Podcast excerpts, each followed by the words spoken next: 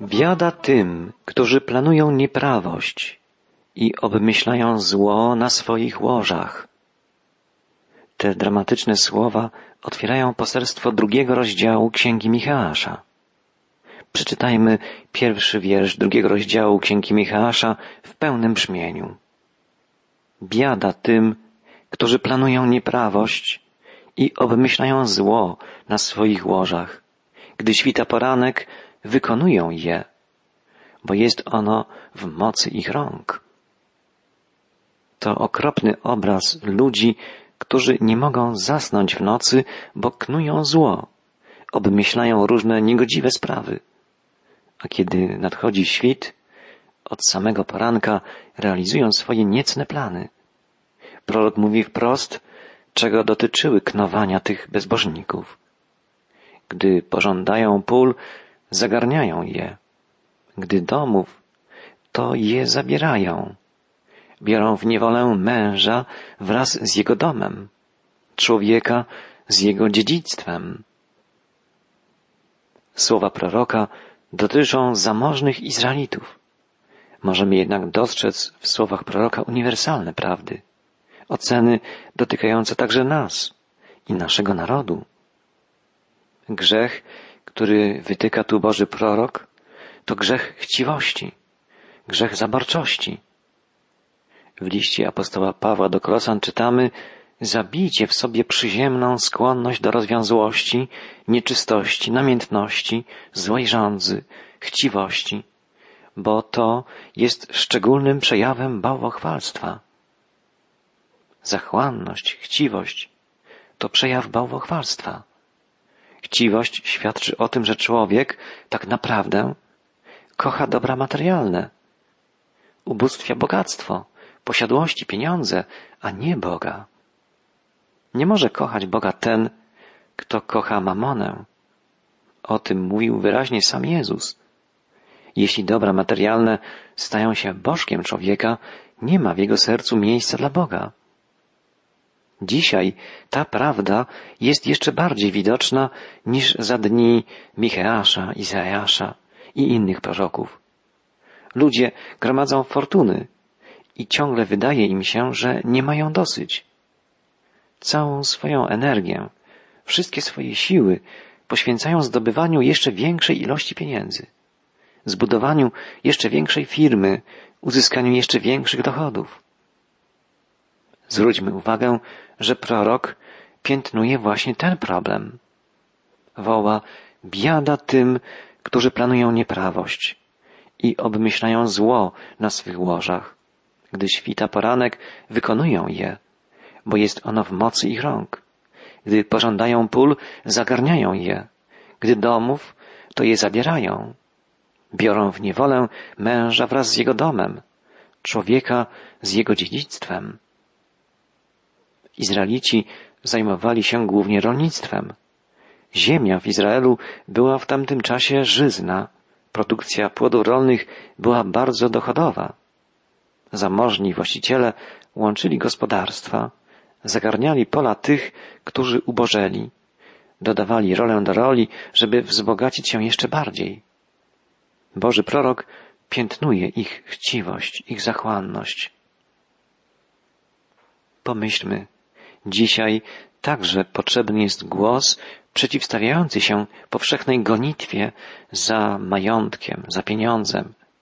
Głos demaskujący zdradliwość kultu bogactwa, ukazujący jak zgubne jest pokładanie nadziei na uzyskanie satysfakcji, szczęścia w materialnym dostatku.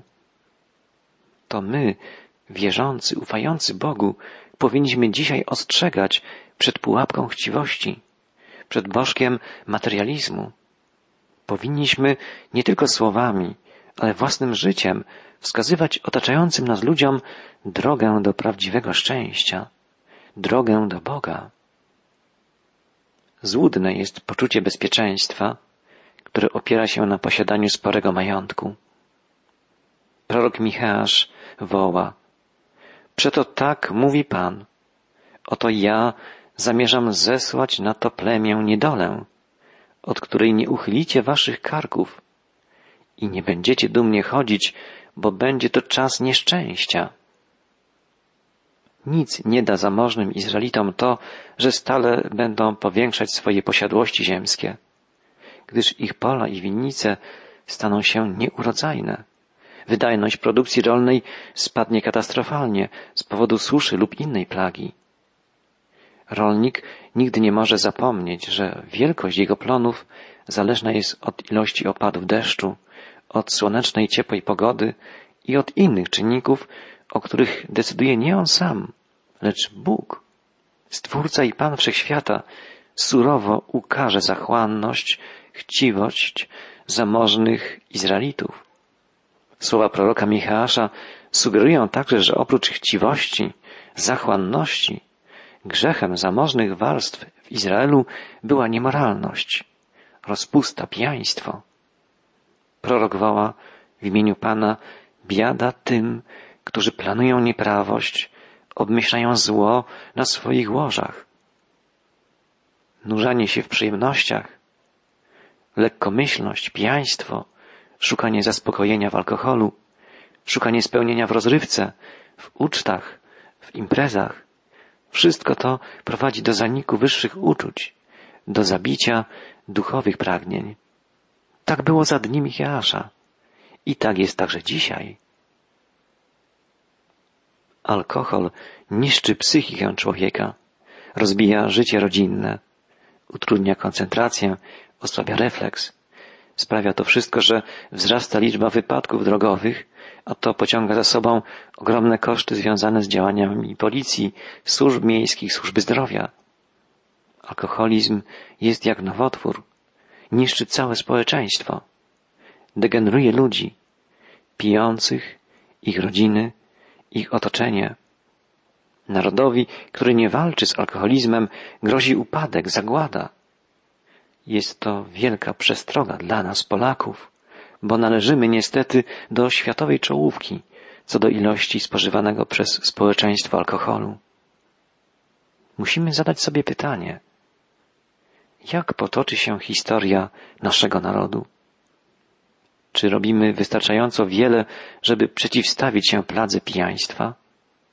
Czy nie akceptujemy picia alkoholu przy różnych okazjach, rocznicach, świętach, imieninach, urodzinach? Czy nasze dzieci nie uczą się od nas, że każde ważniejsze wydarzenie trzeba oblać, bo tak nakazuje tradycja? Pomyślmy, kto ma wskazać naszemu narodowi inną, lepszą drogę, jeśli nie my, uczniowie Chrystusa? Ludzie często piją dlatego, że nie wierzą w głębszy sens istnienia, nie widzą celu swojej egzystencji, albo nie potrafią stawić czoła trudom życia. Naszym zadaniem jest wskazać im prawdę Ewangelii, powiedzieć im i potwierdzić swoim przykładem, że życie ma sens i cel gdy idzie się przez nie u boku Jezusa, Syna Bożego, którego posłał nam Ojciec, żeby nas ratować, zbawić. Życie bez Boga to życie stracone, życie przegrane, życie, które kończy się bankructwem. Prorok Micheasz woła, w owym dniu wygłoszą przeciw wam satyrę, podniosą wielki lament, mówiąc, jesteśmy ograbieni do szczętu. Dział mego ludu przemierzony sznurem i nie ma, kto by go przywrócił. Pola nasze przydzielono grabieżcy. Kiedy ludzie zamożni upadają, gdy zostają ograbieni, pokonani przez mocniejszych, potężniejszych od nich, stają się obiektem kpin, są wyśmiewani. Tak stało się z Izraelitami, gdy ulegli silniejszym Asyryjczykom. Pan dopuścił do ich klęski, bo oni pierwsi odwrócili się od Niego. Człowiek, który odwraca się od Boga, jest na przegranej pozycji. Szczególnie dotyczy to ludu Bożego. Ludzie związani z Bogiem przymierzem powinni mu być posłuszni, wierni. Pamiętamy, że już Mojżesz ostrzegał, jakie konsekwencje pociąga za sobą niewierność względem Boga. Mojżesz zapewniał, że za wierność czeka człowieka wierzącego nagroda, błogosławieństwo. Natomiast za niewierność, nieposłuszeństwo każdego czeka kara, przekleństwo. Gdy człowiek wierzący odwraca się od Boga, Pan przestaje mu błogosławić, przestaje go chronić. Spójrzmy do piątej księgi Mojżeszowej, czyli księgi powtórzonego prawa. Czytamy tam w rozdziale 28. Nie będziesz miał powodzenia, stale będziesz ograbiany, nikt cię nie będzie ratował. Zbudujesz dom, a nie będziesz w nim mieszkał. Zasadzisz winnicę, a nie zbierzesz jej owoców. Twoje owce zostaną wydane Twym wrogom, a nie będzie komu Cię wspomóc. Synowie Twoi i córki zostaną dane obcemu narodowi.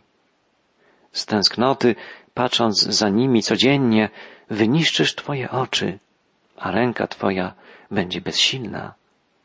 Plon Twego pola i całego Twego trudu spożyje lud, którego nie znasz. Zawsze będziesz gnębiony i uciskany. To wszystko zapowiedział już Mojżesz na wieki przed wydarzeniami, które nastąpiły za dni Micheasza. Prorok przypomina swym rodakom ostrzeżenie Mojżesza. Ale oni nie słuchają i twierdzą, że przymierze Izraela z Panem jest tak trwałe, tak niezmienne, że nawet ich złe postępowanie nic nie może tu zmienić. Protestują przeciw zapowiadaniu Bożej kary, wręcz zabraniają Micheaszowi prorokować. Czytamy w wierszu szóstym i siódmym drugiego rozdziału Księgi Micheasza. Nie przepowiadajcie. Nigdy nie będą przepowiadać w ten sposób, sromota nie będzie oddalona.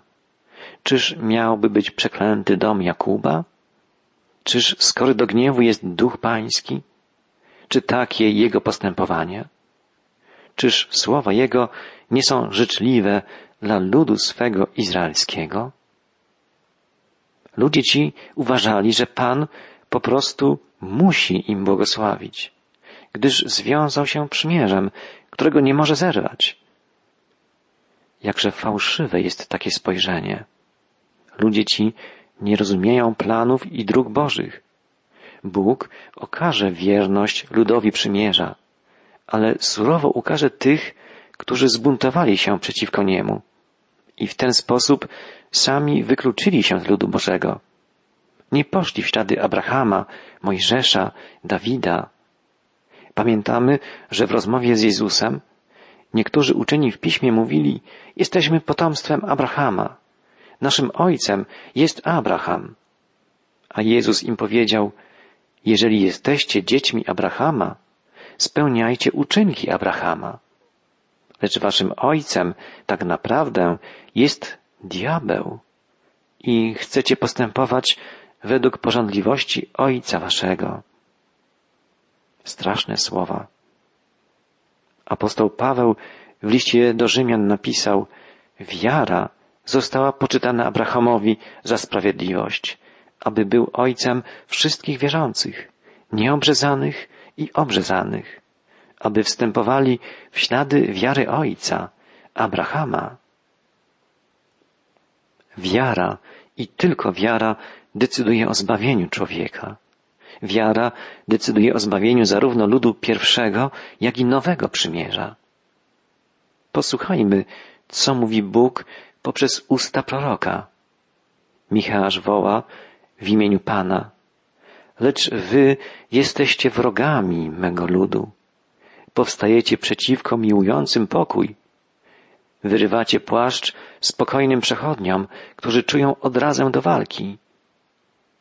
Ludzie ci stali się wrogami Boga, gdyż byli niewierni, nieposłuszni a jednym z ich wielkich grzechów było to, że krzywdzili ubogich.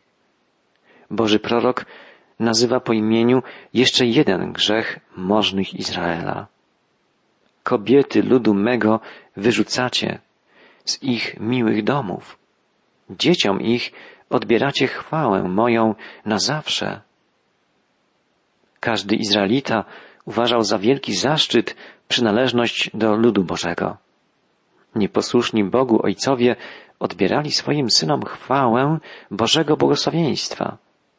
Pozbawiali godności i radości wspaniałego przymierza. Prorok Micheasz woła na koniec Wstańcie i uchodźcie, bo tu nie jest wasze miejsce spoczynku. Z powodu nieczystości będziecie zniszczeni i to zniszczeniem bolesnym. Nieczystość, odstępstwo, grzech spowodują, że upadnie Królestwo Izraela. To proroctwo Micheasza stało się bardzo szybko bolesną rzeczywistością. Bóg przez ponad dwieście lat po rozpadzie na dwa królestwa, Izraela i Judy, dawał narodowi swemu, zarówno przywódcom, jak i ludowi, wiele szans i wiele czasu na to, by się upamiętali, nawrócili. Ale Izraelici trwali uporczywie w pogańskich kultach. Nie zwrócili się na powrót ku żywemu Bogu, swemu Panu. Pan posyłał im swoich proroków, ale nie usłuchano ich.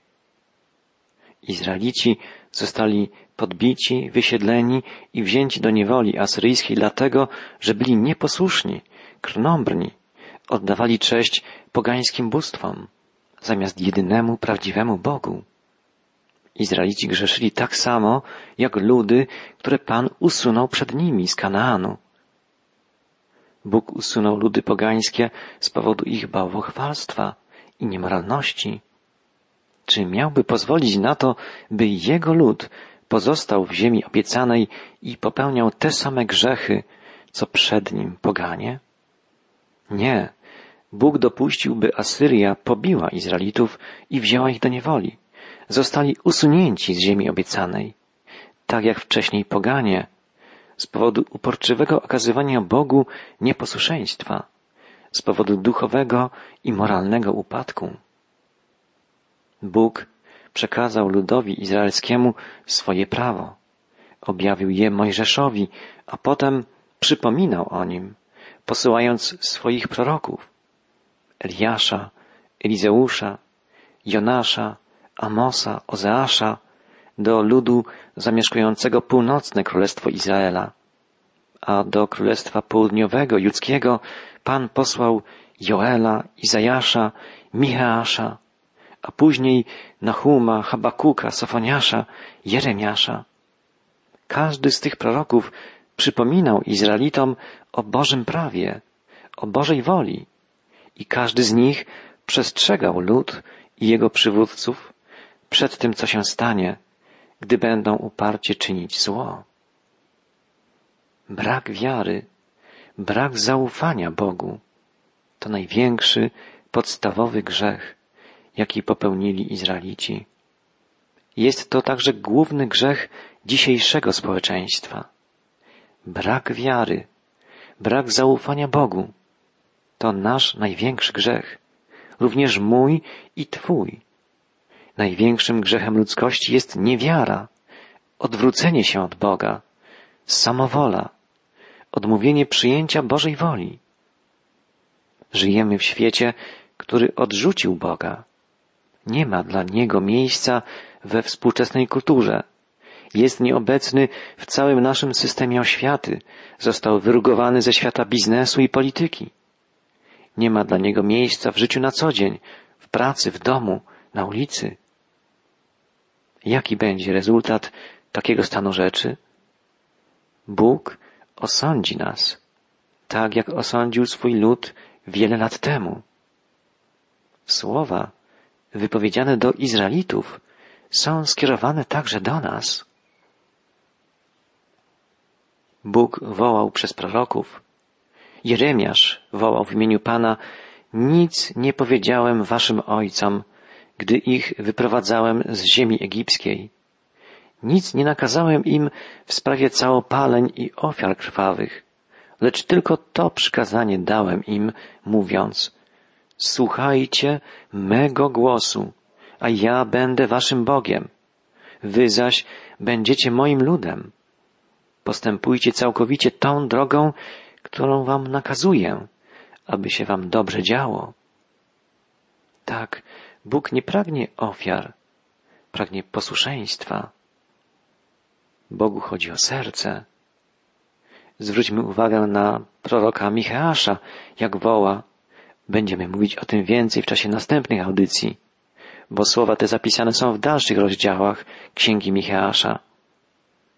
Micheasz woła, z czym mam wystąpić przed Panem? Pokłonić się Najwyższemu? Czy z całopaleniami? Z rocznymi cielętami? Czy Pan ma upodobanie w tysiącach baranów, w dziesiątkach tysięcy strumieni oliwy? Nie. To było tylko zapowiedzią. Rzeczywistością jest ofiara Jezusa. Michałasz woła, oznajmiono ci, człowiecze, co jest dobre i czego żąda Pan od ciebie, abyś wypełniał prawo, okazywał miłość bratnią i w pokorze chodził ze swoim Bogiem. Drogi słuchaczu, to żądanie, to oczekiwanie Boże nie jest skierowane tylko w stronę ludu izraelskiego. Bóg pragnie, byśmy Go wzywali, byśmy na Nim budowali swoje poczucie bezpieczeństwa. Tych, którzy postępują samowolnie, ludzi zarozumiałych, pysznych, pozornie tylko religijnych, Pan osądzi surowo. Tych, którzy będą wołali do Niego szczerze, którzy otworzą przed Nim swoje serce, Bóg będzie prowadził i błogosławił. Oznajmiono Ci, człowiecze, co jest dobre, czego żąda Pan od Ciebie, abyś wypełniał prawo, okazywał miłość bratnią i w pokorze chodził ze swoim Bogiem. Drogi przyjacielu, Bóg oczekuje posłuszeństwa i miłości, także ode mnie i od Ciebie.